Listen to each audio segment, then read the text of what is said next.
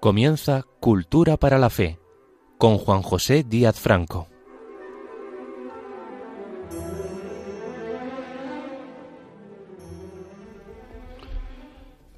Bienvenidos un año más a nuestro programa Cultura para la Fe. Quiero expresarles mi deseo de que tengan una feliz Epifanía de este niño recién nacido en un nuevo ciclo litúrgico para nuestras almas. Que el niño Jesús, nuestro Señor, les permita manifestarle y dedicarle toda la fuerza emocionada de su fe. Nosotros no tenemos los dones de los magos, así que nuestro don es nosotros mismos, todo lo que somos y tenemos. Especialmente los que me escuchan desde la postración por la enfermedad. El sufrimiento les identifica con Jesús, que sufrió y padeció por la salud de todos.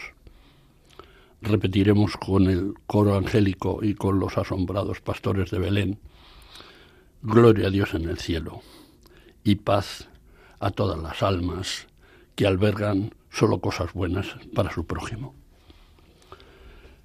La celebración de la festividad de la Epifanía del Señor, o lo que es lo mismo, la celebración de su manifestación, supone la experiencia por la que Jesús queda expuesto ante todo el mundo en su presencia mortal de tierno e indefenso recién nacido, y permite que se ponga de manifiesto su conmovedora humanidad ante esos reyes magos que le buscan. En este mismo acto se nos da a conocer a todos nosotros y permite hacer un resumen de los acontecimientos que ha ocasionado el misterioso y desconcertante momento en que Jesús se acaba de incorporar a esta comunidad peregrina que es la especie humana, haciéndolo con tal discreción, con tal humildad y con, tan, con tal igualdad que, salvo en el pecado, nada le distinguiría de uno de nosotros, que somos tanto sin merecerlo, en cuanto que somos criaturas del Padre Creador, de la Trinidad Creadora, y al mismo tiempo, y sobre todo, somos tan poco como para ser merecedores de alguna distinción por parte del Altísimo. En ocasión anterior me ocupé de cómo las diferentes vidas de Cristo refieren el nacimiento del Señor. Hoy vamos a tratar, con el mismo auxilio documental, de referir un hecho posterior muy cercano en el tiempo, que fue el de la visita y adoración de los entrañables Reyes Magos al niño recientemente nacido. De los datos evangélicos, solo el del Evangelio de San Mateo, capítulo dos, versículos uno a doce, refiere la adoración de los Reyes Magos, a los que llama sencillamente magos. El otro evangelio que habla de la infancia de Jesús, el de San Lucas, no menciona a esos magos ni a ningún personaje de la misma o parecida categoría intentando ver al niño. Esta es la secuencia de los hechos acaecidos en torno al nacimiento de Jesús, siguiendo los dos relatos evangélicos, tanto el de San Mateo como el de San Lucas. Según San Mateo, Mateo uno, dieciocho a veinticinco, un ángel anuncia a José la concepción milagrosa del Mesías. Inmediatamente, San Mateo relata el nacimiento de Jesús, Mateo dos uno, y seguido de esto narra la venida de unos magos a adorar a Jesús, Mateo uno doce, siempre en el capítulo dos. A continuación, relata la huida a Egipto, Mateo dos trece a quince, y la matanza de los inocentes, Mateo dos trece a quince. Y termina diciendo que la Sagrada Familia fija su residencia en Nazaret, Mateo dos, diecinueve a veintitrés. Por su parte, la secuencia que San Lucas sigue en sus referencias previas al nacimiento de Jesús comienza con el anuncio del arcángel San Gabriel a Zacarías del próximo nacimiento de un hijo suyo, que será precursor de Jesús, Juan el Bautista, en Lucas uno, cinco a veinticinco. Luego narra la anunciación a María de su providencial destino como madre del Salvador y Dios Jesucristo, en Lucas uno, veintiséis a veintiocho. Más tarde, la visita de la Santísima Virgen a su prima Santa Isabel, Lucas uno, treinta y nueve a cincuenta y seis, y el nacimiento y circuncisión de San Juan, el precursor de Jesús, Lucas uno, cincuenta y siete a ochenta. A continuación, Lucas relata el nacimiento de Jesús en Belén, Lucas dos, uno a siete, y la adoración de los pastores avisados por los ángeles, Lucas dos, ocho a veinte. Sigue la referencia de la circuncisión del Señor, Lucas dos, veintiuno, y su presentación en el templo y la purificación de María, Lucas dos, veintidós a treinta y ocho. Finalmente, narra el regreso a Nazaret de la Sagrada Familia, Lucas dos, treinta y nueve a cuarenta. En principio, estas dos narraciones solo coinciden en el nacimiento de Jesús en Belén, Mateo dos, uno a ocho y Lucas dos, uno a diecisiete, y en el regreso de la Sagrada Familia a Nazaret, donde se instalan, Mateo dos, dieciocho a veintitrés y Lucas treinta y nueve a cuarenta. Eh, mm, pero una lectura más atenta de ambos evangelistas permite añadir otras claras concordancias. El carácter sobrenatural de la concepción de Jesús en el seno de María, Mateo uno, dieciocho a veinticinco, Lucas uno, treinta y cuatro a treinta y cinco, la época en que nació, que fue durante el reinado de Herodes el Grande, Mateo dos, uno y Lucas uno, cinco, y también la condición y el título de Mesías que de antemano no se atribuye al Hijo de la Virgen. que de antemano se atribuye al Hijo de la Virgen, perdón, quiero decir, Mateo uno, veintiuno a veintitrés y Lucas uno, treinta y uno a treinta y tres. Sorprende que, siendo el Evangelio de San Mateo el único que recoge la noticia de la visita de los magos, en Mateo dos, uno a dos, que nos servirá de base para el desarrollo de esta charla, no mencione más que de un modo indirecto y como de paso, habiendo nacido Jesús, dice el texto. Eh, que no mencione, digo, el hecho más importante de todos, el nacimiento de Cristo. Se contenta con señalarlo en dos ocasiones, en Mateo uno, veinticinco y en Mateo dos, uno, en proposiciones incidentales, como son el anuncio a José y el anuncio de la venida de los magos. Así que toda su narración puede resumirse en dos episodios. La aparición de un ángel a Jesús, a José, para tranquilizarle respecto al providencial embarazo de María, en Mateo uno, dieciocho a veinticinco, y luego la visita de los magos, en Mateo dos, uno a veintitrés, con sus consecuencias más o menos próximas. Mateo y Lucas son los únicos que refieren hechos de la infancia de Jesús dentro de la secuencia de acontecimientos que acabamos de examinar.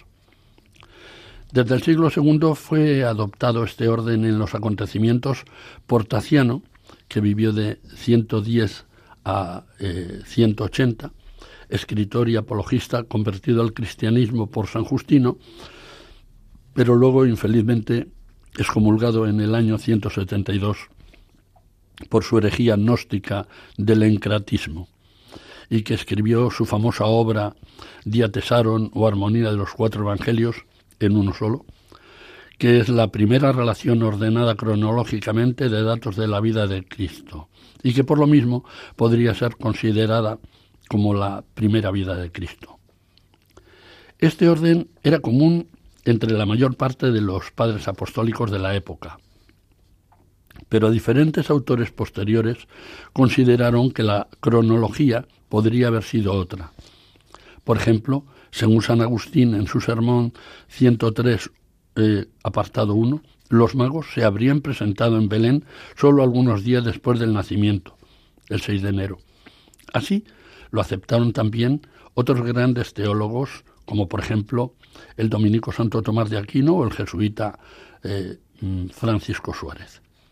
Según estos, los misterios de la purificación de María y la presentación de Jesús habrían tenido lugar después. La huida de Egipto y los incidentes que con ella se relacionaron habrían eh, ido desarrollándose más tarde. Pero resulta poco creíble que los padres de Jesús fuesen a Jerusalén después de la visita de los magos. hubieran supuesto un riesgo gravísimo para la vida del divino niño por la actitud paranoica y homicida de Herodes.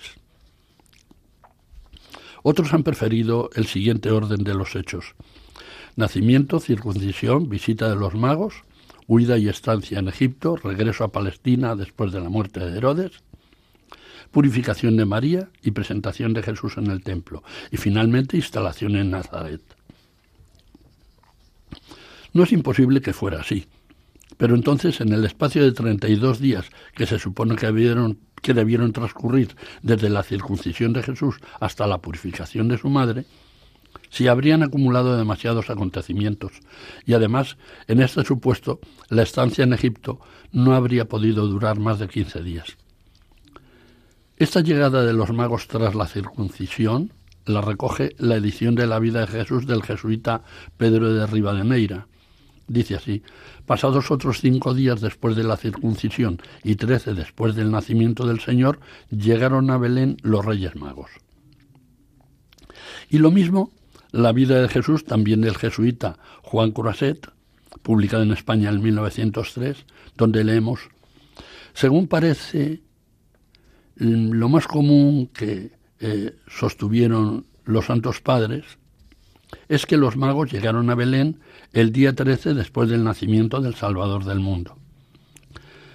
Pero al margen de las desmesuras en el orden cronológico o en el anecdótico, atendamos más bien al orden religioso y providencial para fijarnos en el importante detalle de qué personas reconocieron y adoraron al Señor en aquellos momentos iniciales.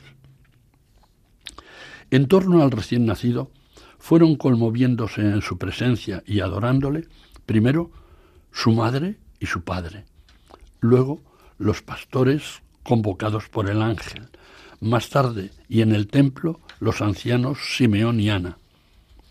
Mateo calla sobre todos estos, y por el contrario conduce ante Jesús personajes no solo insignes, sino precisamente no israelitas, todos los anteriores lo eran, y pertenecientes, estos grandes personajes, a los aborrecidos Goyim, así llamaban los judíos a las naciones ajenas a Israel, lo que puede sorprender por tratarse el evangelista Mateo del más israelita de los cuatro evangelistas.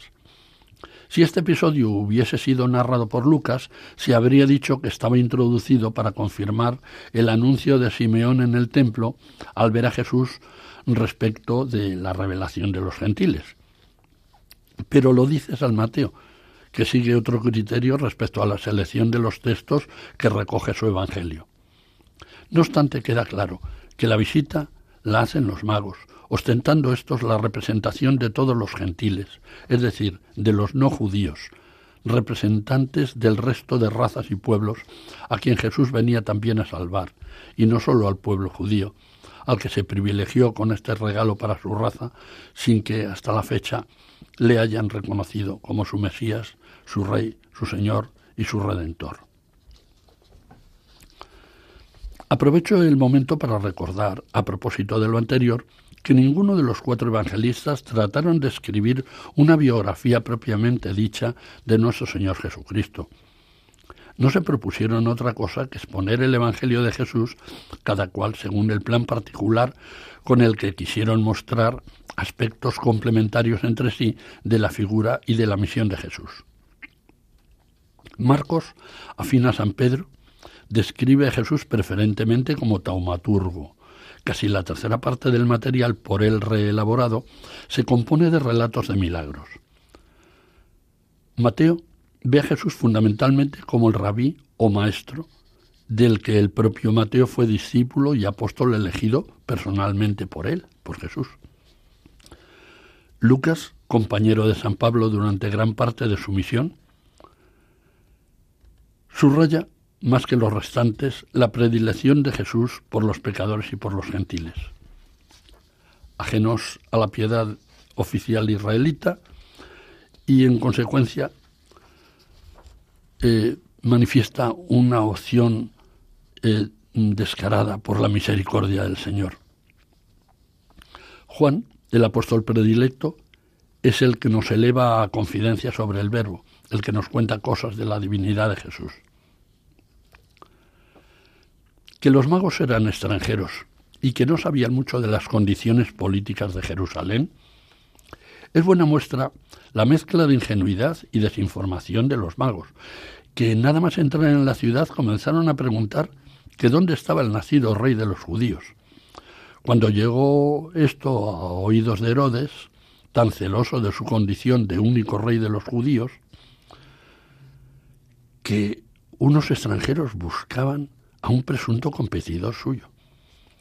Dice San Mateo en su Evangelio que, eh, oyendo eso, se turbó. Hoy diríamos que se pilló un rebote monumental o algo más, eh, más sonante. Es de suponer que Herodes debió conocer de inmediato la presencia y las preguntas por doquier de los extraños visitantes, porque la impopular policía secreta que él había organizado vigilaba estrechamente al pueblo y a todo lo que se moviera en Israel, y le tenía informado al instante de todo lo que pasaba en la ciudad y en el reino. El viejo monarca, ya muy enfermo, que por sospechas de conspiración había hecho matar a dos de sus hijos y estaba a punto de matar al tercero, debió valorar muy pronto que debía tratarse de otra cosa distinta de un complot contra él. Quizá algún movimiento religioso o la quimera del Mesías que esperaban sus súbditos y que él, como buen ateo práctico, nunca se tomó en serio. Pese a ello, decidió recibirles y subsacarles sobre sus intenciones y lo que conocían hasta el momento. La consulta al taimado Herodes sobre el lugar de nacimiento del Mesías por parte de los magos obligó a este, a su vez, a indagar el lugar donde debía producirse ese hecho. Como se trataba de un asunto religioso, no consultó al Sanedrín en pleno, sino a los dos grupos del Consejo más versados en tales cuestiones. Es decir, como recuerda el texto evangélico, a todos los jefes de los sacerdotes y a los escribas del pueblo. Y estos, recuerda también el texto evangélico, le dijeron rápidamente y sin dudar que en Belén, según la profecía de Miqueas cinco uno dos. Pero no parece que estos notables israelíes se vieran movidos por su fe, o al menos por su curiosidad, para acercarse ellos mismos a comprobar tan extraordinario acontecimiento que se esperaba desde hacía largo tiempo para la salvación de la, de la nación israelita. Los más sencillos entre los judíos sí fueron a saludar al Salvador, a visitarle y a adorarle. Pero los más notables representantes del pueblo judío no tuvieron ni la motivación piadosa ni la duda humana para comprobar por sí mismos este hecho notabilísimo que anunciaban unos magos extranjeros. Por su parte, Herodes pidió cínicamente a los desprevenidos magos que le informaran cuando encontraran al niño para ir también él a adorarle. Nos surgen algunas preguntas sobre los protagonistas foráneos, los menos llamados a implicarse en tan notable circunstancia. ¿Quiénes y cuántos eran estos magos? ¿De dónde venían? ¿Qué les llamó la atención para emprender tan largo viaje? ¿Por qué vinieron definitivamente? ¿Cuál es nuestra manera de entender la visita de los Reyes Magos al niño, es decir, la Epifanía, y nuestra manera de celebrarla? En un segundo, eh, en una segunda parte de, de esta charla eh, responderemos a esos interrogantes. Ahora permitan una interrupción musical. Voy a hacerlo guiándome de un músico que escribió una obra emblemática, el Mesías. El gran músico alemán nacionalizado inglés Jorge Federico Händel, de mil seiscientos ochenta y cinco a mil setecientos cincuenta y nueve, compuso veinte oratorios, de los cuales el Mesías es el más emblemático y el único de plena inspiración cristiana. Del Mesías escuchamos el cantable coral «Gloria a Dios en las alturas».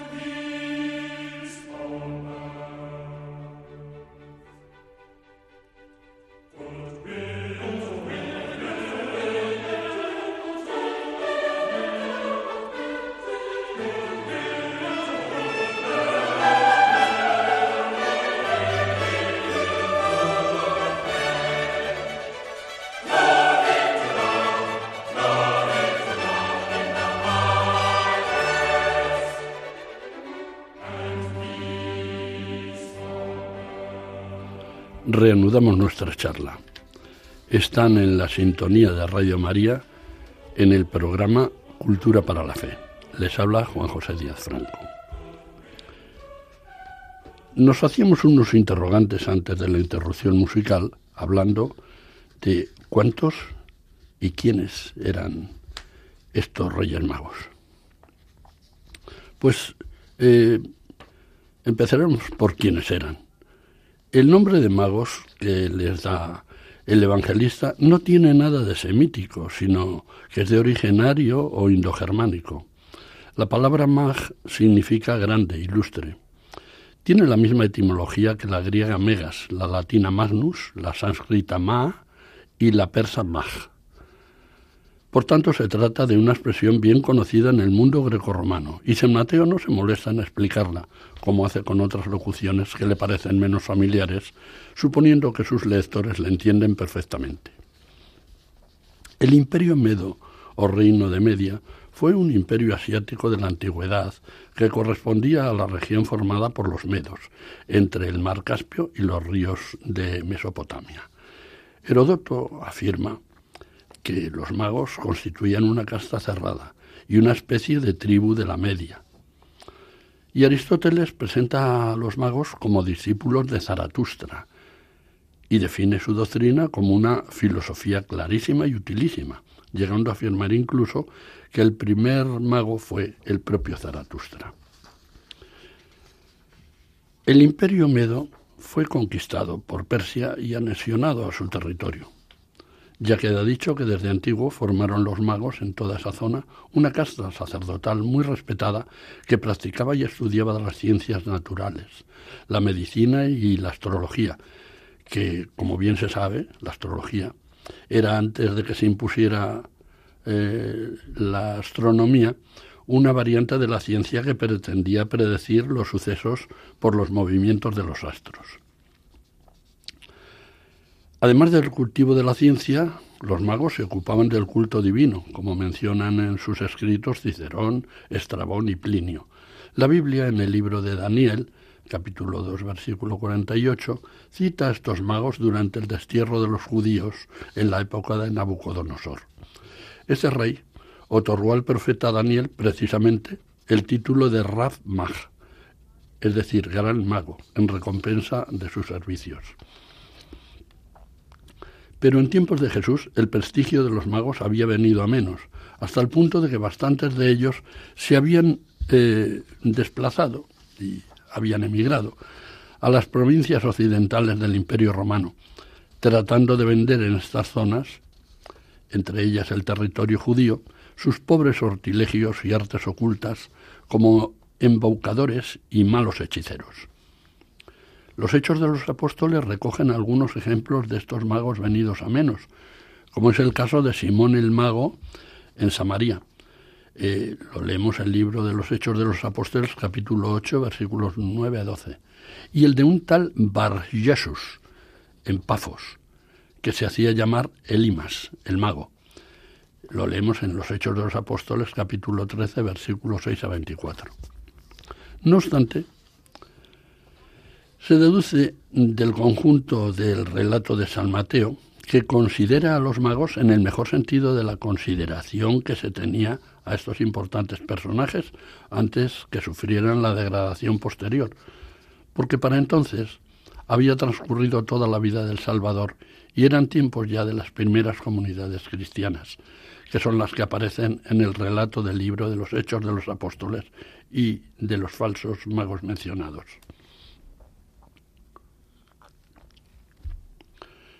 Santo Tomás de Aquino, en la tercera parte de la Suma Teológica, cuestión cuarenta y seis, artículo tres, trata a los magos de sabios y prudentes.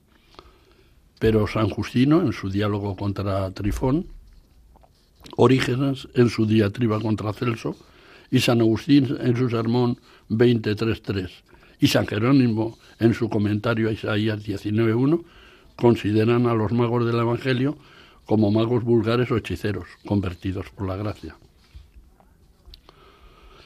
Desde antiguo, una tradición popular, que se generalizó a partir del siglo décimo, atribuyó dignidad real a los magos del Evangelio. equivocadamente, se les ha aplicado ciertos textos bíblicos que de antemano describían no el hecho particular de su visita al Niño Dios, sino en términos elevados y metafóricos la conversión general de los gentiles a la religión del Mesías, según leemos en el Salmo setenta y uno, versículo diez. Los reyes de Tarsis y de las islas le ofrecerán dones, los reyes de Arabia y Sabá le traerán presentes. Y en Isaías sesenta y tres, seis se lee: los reyes caminarán al resplandor de tu aurora, todos los de Sabá vendrán trayendo oro e incienso. Nada hay en la tradición evangélica que favorezca esta opinión, contradicha en principio por la iconografía de los monumentos más antiguos del arte cristiano, en los que los magos de Belén nunca llevan atributos reales, sino que están simplemente representados vistiendo ricos, ricos trajes persas. Se ha discutido mucho respecto al número de los Reyes Magos, sobre su origen y sobre la época exacta de su viaje a Belén. En las catacumbas de Roma hay trece representaciones de la adoración de los magos, de las que una sería del siglo segundo y quinto, de los restantes serían anteriores al siglo cuarto. No parece que en estos siglos estuviera fijado el número de los magos que acudieron a Belén. Tres aparecen en la capilla griega de la catacumba de Priscila, dos en la de San Pedro y San Marcelino, cuatro en la de Domitila. En uno de los mosaicos del arco triunfal de la Basílica de Santa María la Mayor aparece Jesús sentado en un trono, rodeado de la Virgen, cuatro ángeles y los magos en traje persa, portando sus ofrendas. El traje persa y sobre todo el gorro similar al frigio suele ser habitual en las representaciones plásticas más antiguas. De igual forma aparecen los tres Reyes Magos en los preciosos mosaicos bizantinos de la iglesia de San Apolinar el Nuevo en Ravenna. Los sirios, los armenios y San Juan Crisóstomo cuentan hasta doce magos. Entre los latinos se encuentran desde época bastante remota la cifra de tres, que parece haberse fijado definitivamente a partir de, le, de San León Magno. Pero es probable que no tenga otra base que la triple oferta hecha a Jesús por sus visitantes orientales, o la leyenda que relacionaba a los magos con las tres grandes razas humanas procedentes de Sem, Cam y Jafet. La noticia del texto evangélico, recordamos Evangelio de San Mateo capítulo dos, versículo once, de que ofrecieron al niño oro, incienso y mirra, avaló la posibilidad de que cada Eh, una de las tres ofertas fuera personal y que fueran tres por ello el número de los oferentes.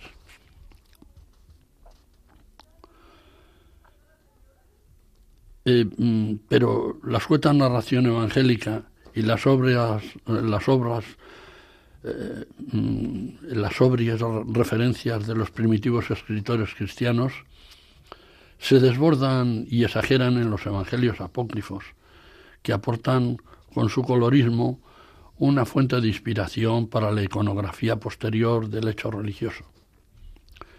Así, en el Evangelio armenio de la infancia, uno de los apócrifos que hablan eh, profusamente de los reyes, eh, en ese mm, evangelio cuenta que los magos de Oriente llevaban consigo un ejército numeroso, que eran tres hermanos, que el primero eh, se llamaba Melcón, o Melcón, rey de los persas, y traía presentes como mirra, aloe, púrpura, lino. El segundo de estos grandes notables eh, lo nombra como Gaspar, y dice que era rey de los indios, y este habría Eh, traído entre sus ofrendas incienso, cinamomo, nardo y canela. El tercero, Baltasar, rey de los árabes, traía oro, plata, perlas finas y zafiros de gran precio. Así lo leemos en ese evangelio apócrifo armenio de la infancia del Señor.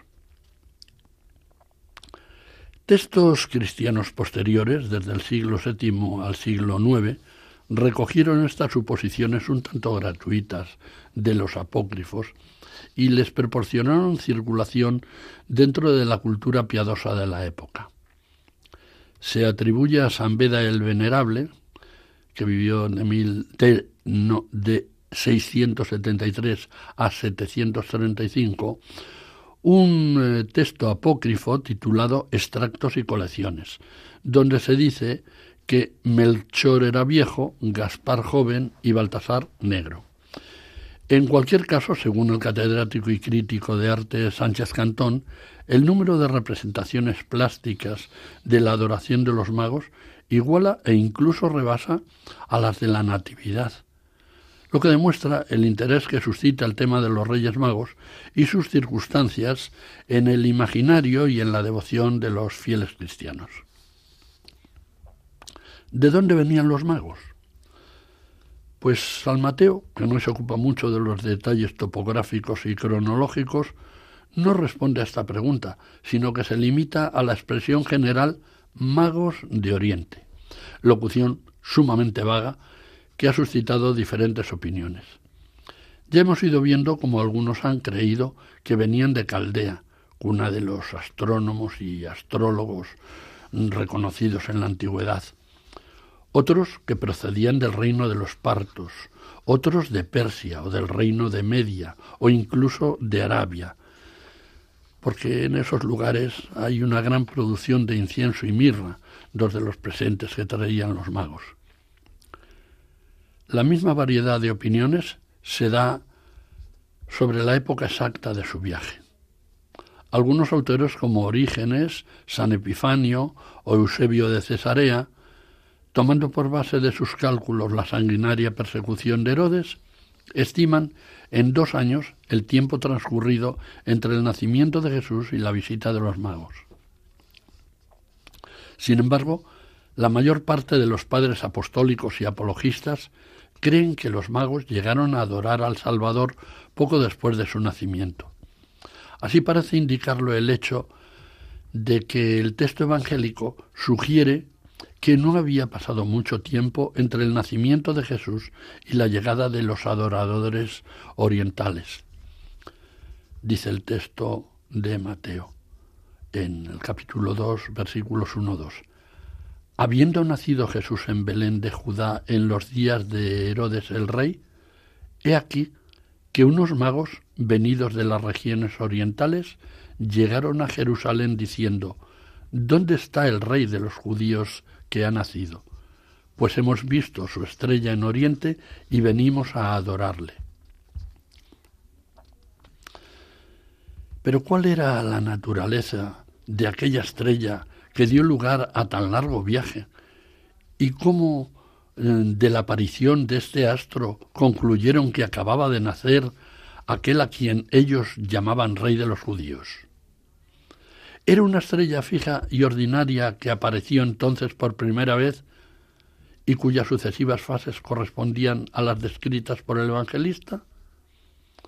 ¿Era un cometa, como se ha dicho alguna vez siguiendo Orígenes en su obra Contra Celso? ¿Se trató de la conjunción de varios planetas, como observó Kepler a fines del año mil seiscientos tres, cuando describió la de dos planetas, Júpiter y, Júpiter y Saturno, a la que se unió en la primavera de mil seiscientos cuatro el planeta Marte? El conjunto de los tres, Júpiter, Saturno y Marte, formaba un cuerpo luminoso de vivísima claridad que Kepler intuyó que podía haber sucedido muchos años antes, y sus cálculos le llevaron a la sorprendente comprobación de que hacia el año setecientos cuarenta y siete de Roma acaeció una conjunción de idéntica naturaleza, y de este hecho dedujo que esa misma conjunción fue la estrella de los magos.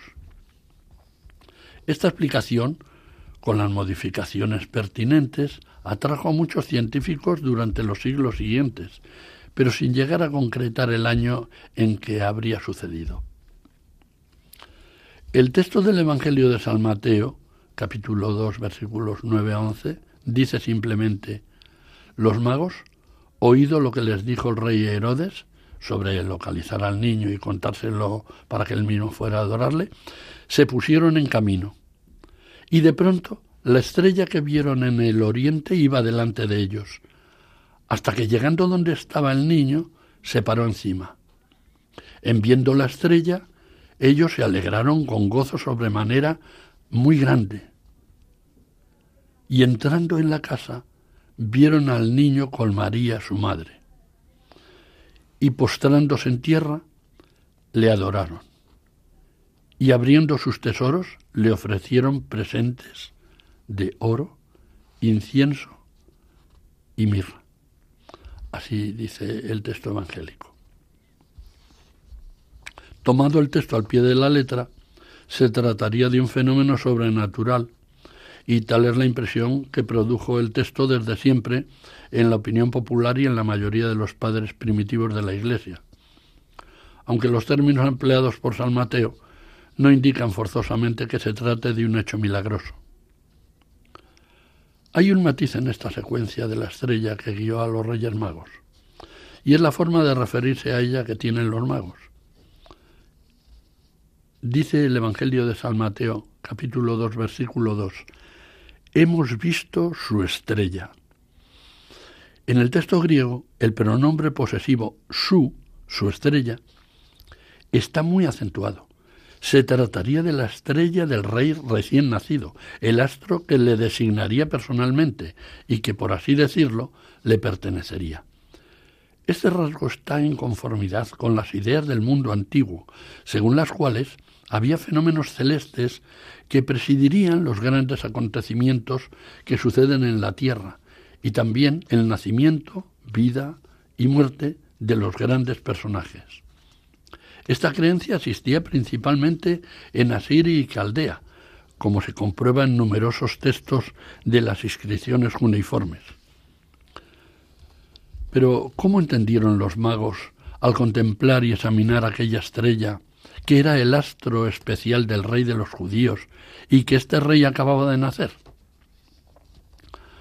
Hay una respuesta a esta pregunta por la existencia de un clima de opinión generalizada en todo el Imperio Romano, sobre todo en su parte oriental, de un cierto presentimiento de que se avecinaba una nueva era que iba a inaugurarse para la humanidad. Y era opinión común que Judea sería un lugar significativo para ello. Desde luego, los judíos esperaban con ansiedad al Mesías, como manifestaba toda la literatura judía de la época.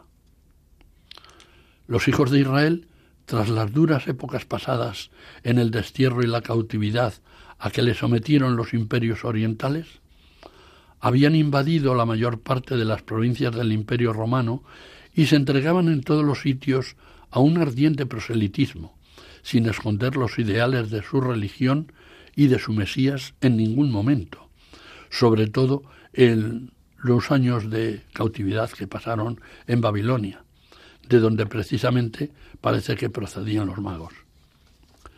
Tanta expectativa y tanta esperanza religiosa como mostraba el pueblo judío generaba la adhesión al judaísmo de muchos espíritus electos que asistían a la descomposición y ruina de las religiones paganas. El presentimiento de que se avecinaban tiempos nuevos está atestiguado por varios de los grandes escritores romanos, especialmente Virgilio, que en su égloga, en su égloga cuarta, versos cuatro a cincuenta y dos, anunció claramente, estas son sus palabras, el nacimiento del niño que iba a cambiar el sentido de los siglos. Lo que hizo nacer hacia este poeta pagano una gran corriente de simpatía y admiración por parte de la Iglesia cristiana primitiva y la de los siguientes siglos. En concreto, en el siglo quince, los hermanos Van Eyck incluyen a Virgilio como adorador del Cordero Místico junto a los profetas bíblicos. Y el mismo espíritu de Virgilio lo encontramos en otros ilustres autores de la antigüedad, como Tácito, Suetonio o Flavio Josefo. También las antiguas tablas astronómicas de Babilonia manifestaban vivo interés por Palestina.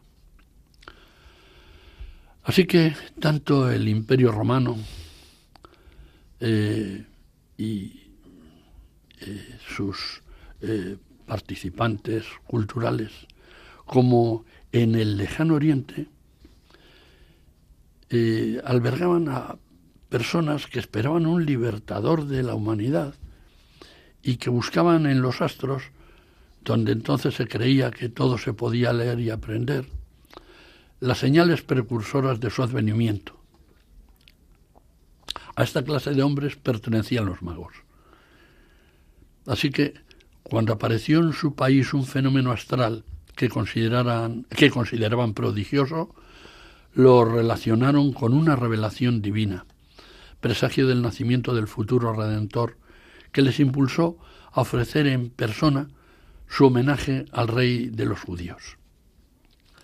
Este es el motivo y el fin del largo viaje de los magos, el impulso de adoración contemplado en el plan de salvación de Dios para la humanidad, en el cual Cristo, el Salvador y Dios, encarnado y nacido de mujer para la redención de todos los hombres, sea reconocido y adorado como tal por toda la creación. Y como tal, desearon adorarle los magos. Y con tal motivo emprendieron un largo viaje tan incierto como esperanzado. Interrumpimos brevemente el relato de los reyes magos antes de ir a la tercera y última parte de este mismo relato. Eh, les ofrecemos ahora otra de las extraordinarias composiciones musicales de Händel, que le dieron un gran renombre en su país de adopción, Inglaterra, y el honor de ser sepultado en la abadía londinense de Westminster. En este caso, escucharemos una vibrante marcha. Llega la reina de Saba, que con su visita a Salomón fue precursora de esta visita de los Reyes Magos al rey por excelencia de Israel, al Rey de Reyes, a Jesús.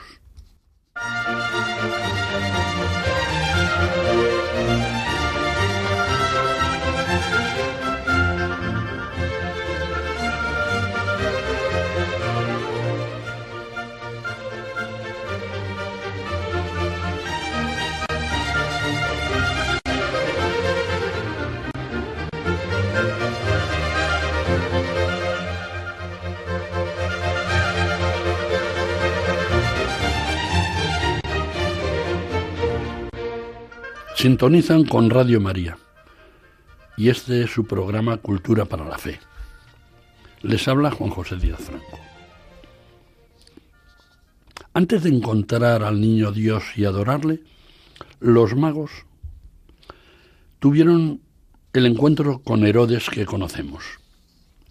Herodes, con su odiosa hipocresía de pedir a los magos que le proporcionasen el paradero del recién nacido para ir a adorarle él mismo, representa el paradigma de la maldad, el cinismo, la astucia, el temor, la mentira y la besania presente en la vida de los malos políticos y de los perversos gobernantes que ha ido produciendo la historia de la infamia humana desde Herodes hasta nuestros días. Los príncipes de los sacerdotes y los escribas consultados por Herodes se contentaron con indicar fríamente el lugar donde había de nacer el Mesías, y aparecen en el relato, según escribe el gran autor Filión en su vida de Cristo, como esas piedras milenarias que inmóviles siempre muestran el camino a los viajeros sin pensar siquiera en moverse para ir a buscarle. Satisfechos de los informes que habían obtenido, dejaron los magos la ciudad santa y tomaron el camino de Belén. Y debió ser inmensa su alegría cuando al salir de Jerusalén vieron ante sí, más brillante que nunca, la estrella que se les apareciera en Oriente, pero que después se había eclipsado, quizá porque Dios quería poner a prueba su fe. Por lo demás, en el país del que venían, fuera cual fuera este, todo el mundo conocía el camino de Palestina. Había llegado la noche. y ante ellos iba el astro bienhechor, no solo mostrándoles el camino, sino también dándoles seguridad de no haber sido engañados por su imaginación y de que se aproximaban ya al término de su viaje. De repente se detuvo la estrella, con lo cual entendieron los viajeros que allí se albergaba el rey a quien de tan lejos venían buscando. Por el relato de San Lucas sabíamos que Jesús nació en un establo. Si San Mateo habla ahora de una casa, es sin duda porque después de las apreturas de los primeros días en que tantos extranjeros habían acudido a Belén por causa del empadronamiento, Jesús habría podido procurarse instalación más conveniente. Y habiendo entrado los magos, llenos de emoción, hallaron al niño con María, su madre, y postrándose le adoraron. En estos términos de delicada sencillez, cuenta San Lucas la entrevista de los viajeros orientales con el rey de los judíos y rey del mundo entero. Debemos tomar al pie de la letra la expresión «le adoraron» y atribuirle su plena y entera significación teológica. En sí considerada, puede esta fórmula significar solamente un homenaje muy respetuoso, expresado por la humilde actitud de la postración. Sin embargo, todo induce a creer que los magos, recibiendo una revelación más especial aún, reconocieron la divinidad del Hijo de María y le adoraron como a verdadero Hijo de Dios. De esta versión no dudaron nunca los santos padres apostólicos y apologistas de los años iniciales de la Iglesia. No hicieron mella en el ánimo de aquellos fervientes adoradores de Cristo las circunstancias exteriores de pobreza y humildad que a primera vista rodeaban al divino niño. Ni su pobreza, ni su aparente impotencia, ni su silencio fueron obstáculo a la fe de los magos.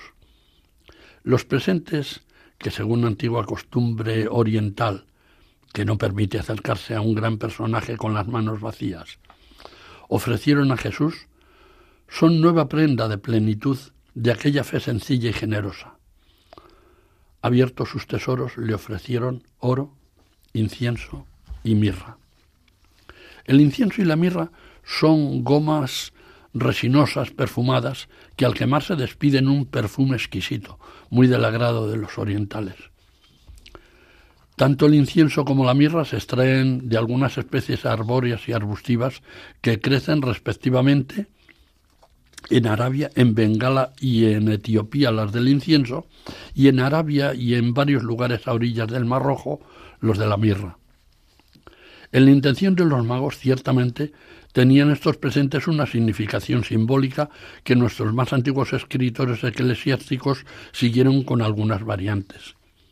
La interpretación más natural y corriente es la que se expresa en una prosa de Navidad, con el triple reconocimiento de Jesús a través de esos dones, en cuya prosa estuvieron de acuerdo San Ireneo de León, Orígenes, San Hilario de Poitiers, San Jerónimo o San Agustín.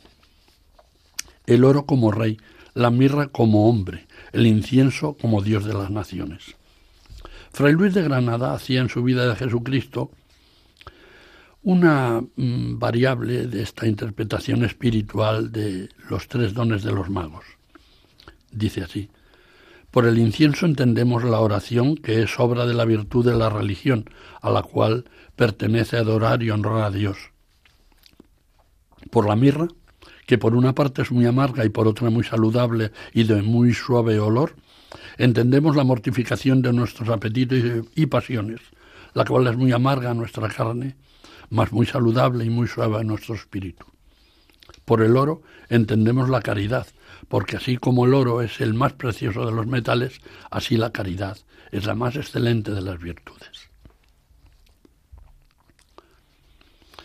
Los magos no debieron permanecer mucho tiempo con Jesús y sus padres en Belén, ni por la naturaleza de su visita, ni, su, ni por la mmm, psicología eh, de los propios magos, que habría sido impresionada negativamente por el taimado comportamiento de Herodes y su extraña corte, debieron prolongar su visita más allá de unas pocas horas. Así que tan pronto los magos adoraron y ofrecieron sus presentes al niño, se dispusieron a regresar. Y además, como dice el texto evangélico de San Mateo, avisados por Dios en sueños que no volviesen a Herodes, se volvieron a su tierra por otro camino. Al tiempo que partían los magos, también José fue a su vez advertido en sueños por un ángel que, según dice el Evangelio de San Mateo capítulo dos, versículos trece a catorce, le ordenó que cogiera al niño y a su madre y se refugiara en Egipto, porque Herodes quería matar al niño. Y así lo hizo José. Entretanto, Herodes descubrió que sus planes no le habían salido como pretendía, y en lugar de matar solo a su anunciado competidor en el trono de Israel, aquel niño recién nacido y proclamado ante él por aquellos magos forasteros como el rey de Israel, decidió ampliar su homicida radio de acción y cortar por lo seguro, ampliando la edad de los sospechosos hasta los dos años.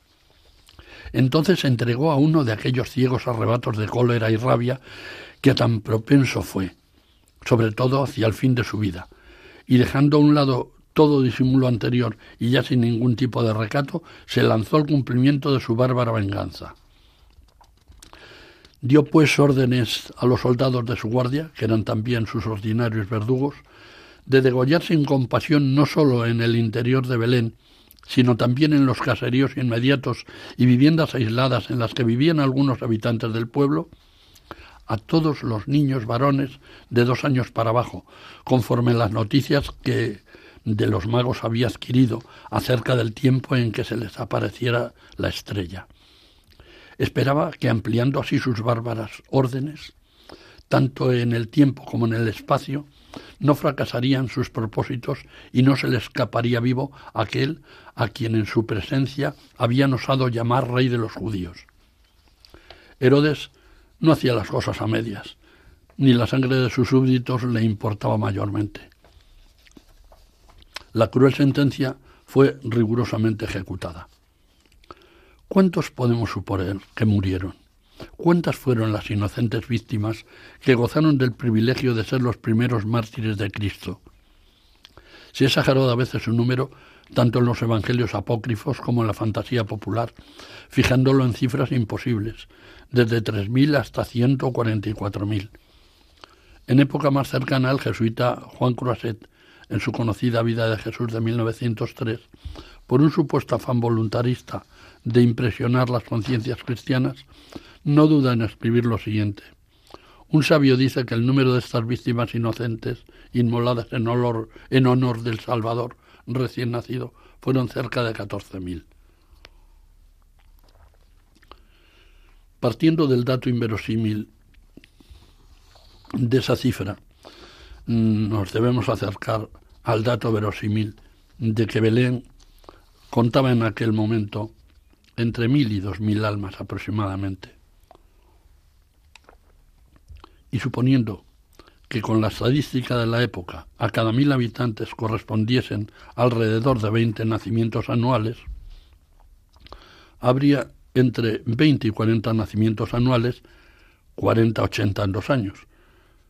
Habida cuenta que los dos esos suelen estar equilibrados en número, que han de repartirse por igual entre los dos esos, y que Herodes no pretendía en esa ocasión matar a las niñas, se obtiene el número de veinte niños varones por año y de cuarenta en dos años.